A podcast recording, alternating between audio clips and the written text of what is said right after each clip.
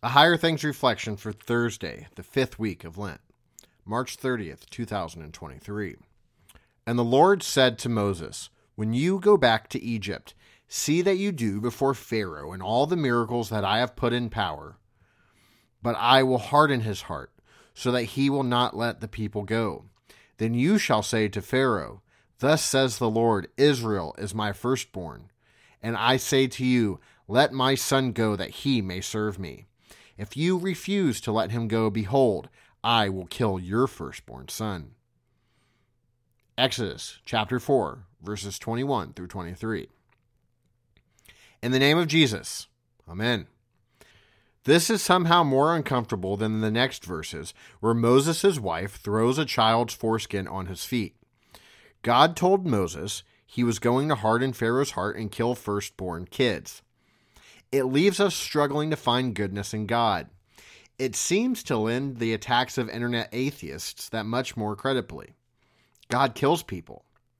A lot of the problem is that we start the same way Pharaoh does, with ourselves. We see ourselves in this world in terms of what's ours. We see the world in terms of our rights. Rights are a government word rooted in the law. God doesn't give rights, He gives gifts he promises to Moses, a sinner, not only forgiveness of sins, but freedom.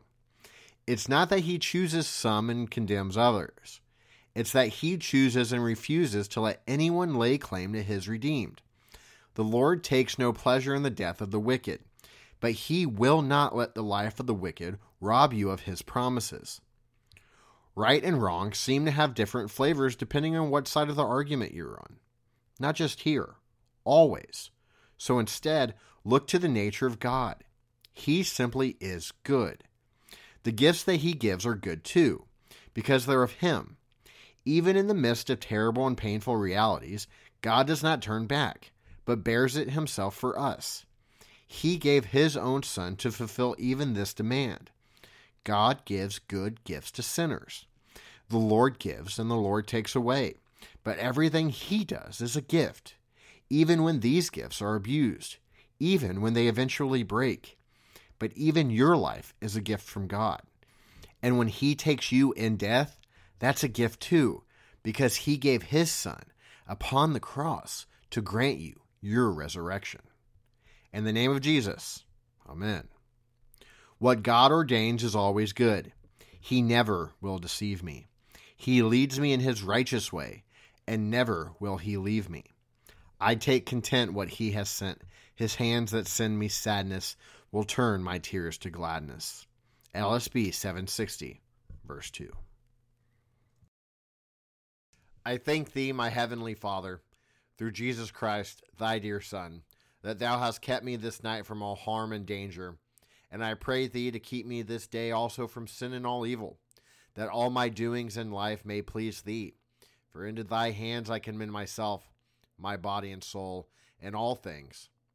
Let thy holy angel be with me, that the wicked foe may have no power over me. Amen. Our Father, who art in heaven, hallowed be thy name. Thy kingdom come, thy will be done, on earth as it is in heaven.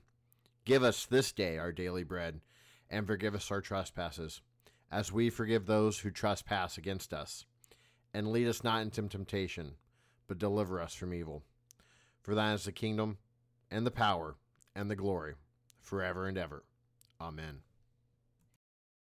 I believe in God, the Father Almighty, maker of heaven and earth, and in Jesus Christ, his only Son, our Lord, who was conceived by the Holy Spirit, born of the Virgin Mary, suffered under Pontius Pilate, was crucified, died, and was buried.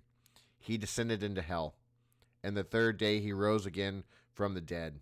He ascended into heaven and sits at the right hand of God the Father Almighty.